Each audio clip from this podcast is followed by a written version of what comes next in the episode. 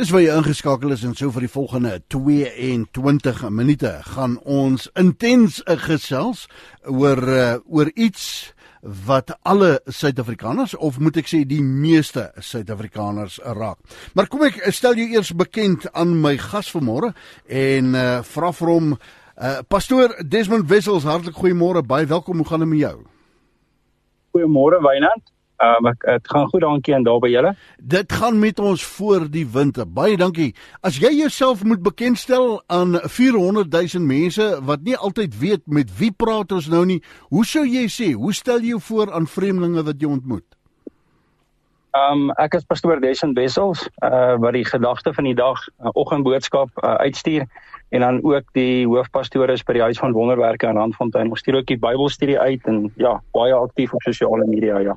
Huis van wonderwerke daar in Randfontein. Nou ja, nou weet jy met uh, wie jy praat en na aanleiding van 'n video wat 'n gelowige vir my daar uit Rustenburg uitgestuur het wat hier om by die wat was dit die 24ste Februarie die lig gesien het, het jy 'n preek gedoen oor drank wat jy toe nou op uh, YouTube gaan post het. Wat het jou genoop om so 'n video te maak? Het die Here met jou gepraat daaroor en gesê dis tyd dat ons hierdie goed aanspreek want baie mense sal vir jou sê jy hoef nie my daaroor te praat nie. Ek weet dis 'n probleem. Die regering noem dit sondebelasting, maar ek weet dis 'n probleem, maar as jy nodig hulle met daaroor praat nie. Hoekom het jy 'n video gaan maak daaroor? Um ek ek dink dit is die die uh, eerste obviously enige enige woord wat 'n ou bedien moet van die Here afkom. So jy moet deur die Heilige Gees geïnspireer en gelei word, maar en in dieselfde asem wil ek sê is dat die seer wat voor jou sit.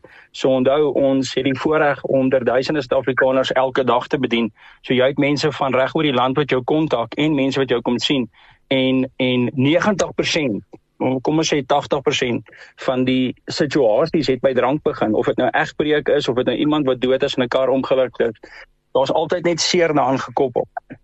Um en dit was dit was die groot aansporing ja. Een van die groot dinge wat jy ook in die preek meld is dat mense jou daagliks bel en en hulle storie deel en dan hulp soek.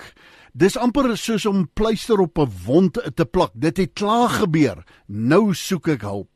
Uh, vertel vir ons ja. van die mense wat jou kontak, mense wat hulp soek, mense wat gedink het hulle kan drank hanteer.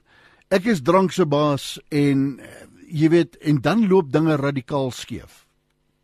Ja, jy kry verskillende mense. So jy dit uh, ons het maar die die idee is net mans, maar ons het baie dames wat ons ook sal kontak en sê dat hulle is besig om om alles te verloor, soos hulle huwelik, hulle kinders wil nie meer met hulle praat nie want dit het begin by 'n glasie wyn en hulle is nou al verslaaf en is hulle vat medikasie um, wat hulle nie sonder kan gaan nie as gevolg van want dit maak die deur oop na 'n ander verslawing toe. Dis die probleem.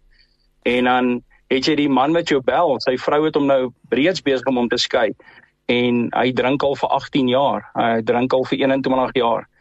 En um en dan sy skade klaar gedoen en dan pleit hy en hy soebat en hy vra asseblief ek sê jammer maar hy self vir 18 jaar jammer en dan is hy jammer te laat ja. Daar is as ek kyk na die statistieke dan sê hulle daar is vier tipe drinkers, die sosiale drinker, die ou wat drink om in te pas by die pelle, die ou wat drink om 'n persoonlikheid te kan hê, en die ou wat drink om te kan kom ons gebruik die Engelse woord om te kan cope. Wat is jou ervaring? Ja. Wat is jou ervaring um, en en vertel vir ons wat was die wese van dit wat die Here vir jou gesê het om te gaan preek oor drank? Um ek dink een van die groot dinge is dat uh, dis 'n Afrikaner kultuur ding en ek praat spesifiek van die Afrikaner hier is dat um, in baie dorpe reg oor Suid-Afrika is as dit Vrydag aand is en dis Saterdag aand en die braaivleisvuur is aan moet 'n ou drink. 'n Ou kan nie sonder dit nie. Ons het ons het so baie kerkfunksies waar daar anyway ook gedrink word waar mense jou bel en vra pastoor ek ek weet jy ek is al jare in 'n een tipe kerk en en um maar ek wil jou net vra ons predikant of ons dominee of ons pastoor het gister uitgepaas by die funksie. Verstaan, daar's uh, is dit reg en môre moet ek my man daartoe vat en hy drink en nou hoe gaan hy my man bystaan? Verstaan, ons het al hierdie so jy het reg oor die land mense wat wat jou kontak en vir jou sê, hoorie, so ons het 'n probleem, maar ons is gewoond dat is eintlik nie 'n probleem nie want dit word vir ons gesê dis oukei al vir jare. Die oupa het die pa geleer drink en die pa het die seun geleer drink en um, ons het in ons dorp paas wat al op ouderdom van hulle seuns al 'n bier in sy hand sit op ouderdom van 14 en vir hom sê jy word nou 'n man. Dis reg, jy gaan saam met jou pa drink, maar jy mag net so 4 of 5 hê en dan as jy met die pa praat dan sê hy vir jou ek sal laat hy eerder dat hy hier drink waar ek hom kan sien as wat hy as wat hy buite gaan drink. En dan oor so 5 jaar dan bel hy pa jou dan dan sê hy my kind is dood in 'n karongeluk. En um 3:00 die oggend en hy het gedrink en hy het uitgegaan en dan vra hy waarom hierdie Here dit toegelaat en dan sal ek eh, wanneer 'n tydjie verbygaan want dit help nie gesels met hom op baie stadium vir hom sê maar jy moet verantwoordelikheid vat. Jy het vir hom gesê dis oukei. Okay. En as ek vir hom vra waar het jy gehoor dis oukei, okay, dan sê hy by my kerk. By my kerk het hulle vir my gesê dis nie 'n probleem nie want Jesus het water in wyn verander. So nou nou skuif die verantwoordelikheid nie net van die pa nie, maar ook na die prediker toe want nou het ons die prediker wat sê dis oukei okay, en jy die jy jy die oupa wat sê is okay en die pa wat sê is okay en daai seun wat dood is se bloed is op een, meer as een persoon se hande. Um want mense stel hulle vertroue in mense. Hulle stel hulle vertroue in Radio Kansel en in my wat bedien elke dag op allerlei predikers op sosiale media en as jy hoor die prediker sê dis okay, hulle wat op radio sê dis okay en ek vat net 'n voorbeeld, dan dink hulle dis okay. Hulle dink is reg en hulle Hulle want Jesus het water in wyn verander en en en dis die verskoning wat heeltyd gebruik word wanneer 'n mens praat oor oor drank. Um dis nou die vier tipe uh drinkers wat jy genoem het Wynand. Al vier van hulle gaan vir jou sê Jesus het water in wyn verander. Ja. Yeah. So die doel, die doel van die boodskap was nie om te bewys dat dit nie wyn was nie. Dit was nie die doel van die boodskap nie. Die doel van die boodskap was moenie Jesus die skuld gee vir jou drankprobleem. Want is dit dan Jesus se skuld of se wil dat die huwelik opgebreek het? Is dit Jesus se skuld dat daai pa se kinders moet wegkruip vir daai pa? Die die koning van konings wie ons dien, wil 'n familie bymekaar hou.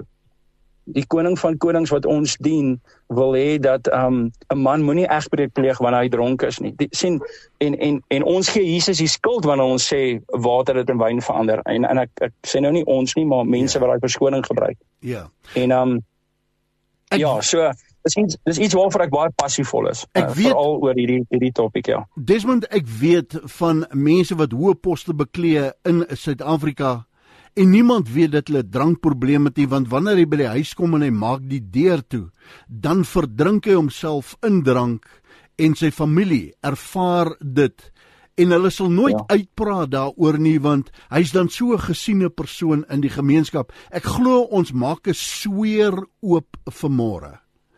Um, oor hierdie ding ek kan nie wag om te hoor baie mense blameer Jesus. Ja, hy het water in wyn verander en hoeveel miljoene alkoholiste hang aan die vers dat Jesus het water in wyn verander. My vraag is, is daar 'n oplossing? Is daar 'n oplossing Ehm um, wat leer ons ons kinders? Kom sê eers vir my, is daar hoop vir die drankverslaafde wat ver oggend wanneer is te veel te veel? Uh, wat sê jy vir die ou wat drankverslaaf is? Is daar 'n oplossing? Wat het die Here vir jou gesê? Um, jy weet een van die grootste dinge is is dat Um, as jy kyk na Johannes 8 vers 34, uh, dan dan lees dit uh, ons kan lees daar sê Jesus antwoord hulle voorwaar voorwaar ek sê vir julle dat elkeen wat die sonde doen 'n dienskneg van die sonde is. So nou word ek 'n dienskneg van dit wat ek nie voor kan lees nie. Wat beteken ek buig nou voor hierdie ding elke dag. En wanneer jy begin 'n verse kry of of jou sonde begin regverdig, dan weet jy jy het 'n probleem. Jy as jy God se woord al begin gebruik om dit wat jy weet verkeerd is te regverdig. Want elke ou weet dit wat hy doen is verkeerd maar dis 'n verslawing. En met enige verslawing uh, enige een across the board maak nie saak wat enige met my kontak begin altyd by Matteus 6 vers 33 soek eers die koninkryk van God en sy geregtigheid. Want Eh, wanneer jy deel word van die koninkryk van God, dan daai ou mens word afgewas, maar dit moet bekering tot redding wees wat ons in Korintiërs van hoor. Nie bekering want my vrou los my en môre gaan ek weer terug nie, ek wil dit net uit sy my terugkry. Um en dinge word uitgesorteer. Daar daar daar is altyd hoop. Daar's altyd hoop. En en uh, hoop se naam is Jesus. Daar's altyd hoop. En die, en jy, jy maar die ou moet um en ek sê nou weer die man want is nou maar ehm um, die maklikste om na te verwys maar die vrou ook. Die persoon moet erken dat hulle 'n probleem het. Jy kan nie iemand help wat nie 'n probleem wat nie erken daar's 'n probleem want jy praat met 'n muur. Maar wanneer daai persoon erken jy weet ek het 'n probleem en ek blameer Jesus vir my probleem dan kan Jesus in 'n oomblik hulle vrymaak. Gaan die pad vorentoe maklik wees? Nee. Maar is dit moontlik? Ja. Um, want groter is hy wat in ons is as hy wat in die wêreld is. En um, uh daar's baie keer jeug wat my bel, dan vra hulle vir my pastoor, kan ons drink of kan ons hierdie doen of daardie doen of kan ons wat ook al is. Dan vat ek hulle altyd na 1 Korintiërs 10 vers 31 toe en sê ek vir hulle of julle dan eet of drink of enigiets doen, doen alles tot die verheerliking van God. So jy moet altyd weet in daai oomblik kan ek God verheerlik in hierdie oomblik? Um, nee, dan moet ek dit nie kan dan moet ek dit nie doen. Ek moenie deel hê daaraan. Ja. Ja. Um, Dis ek is iemand met 'n baie goeie sin vir humor. Ja. Ehm um, wat beteken so ek is iemand wat die lewe geniet. Ek hou van van humor ewen wanneer ek bedien. So ons wil vir mense leer dat jy kan braai, glo dit of nie, sonder drank. Dis lekker en is goedkoper.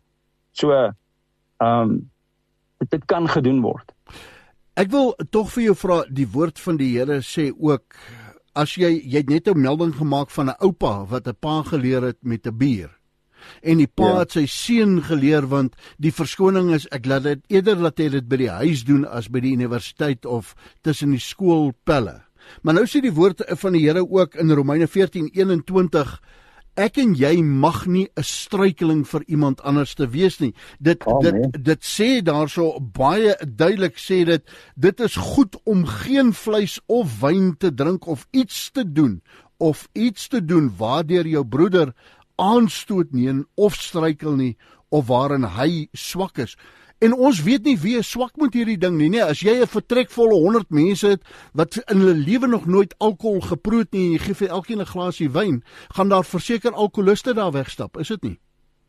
Natuurlik. Ja, en het, en en enige verslawing begin by een. En ons dink altyd ons kan die verslawing baas raak en die probleem is is dat ons stryd is net in vlees en bloed nie. So daai daai vyand wat in jou wat in jou lewe kom, hy hy bring nog iemand saam. So ja. drank is nie alleen nie. Drank bring uh, die wellesgees. Drank bring um ander dinge in jou lewe en dit bring 'n dobbel. Dit bring allerlei ander goed in jou lewe en daar's jy het nou eintlik na 'n awesome vers verwys. Habakuk 2 vers 15 sê wie hom wat aan sy naaste drank gee wat gif daarmee meng en hulle ook drank dronk maak om hulle naaktheid te aanskat.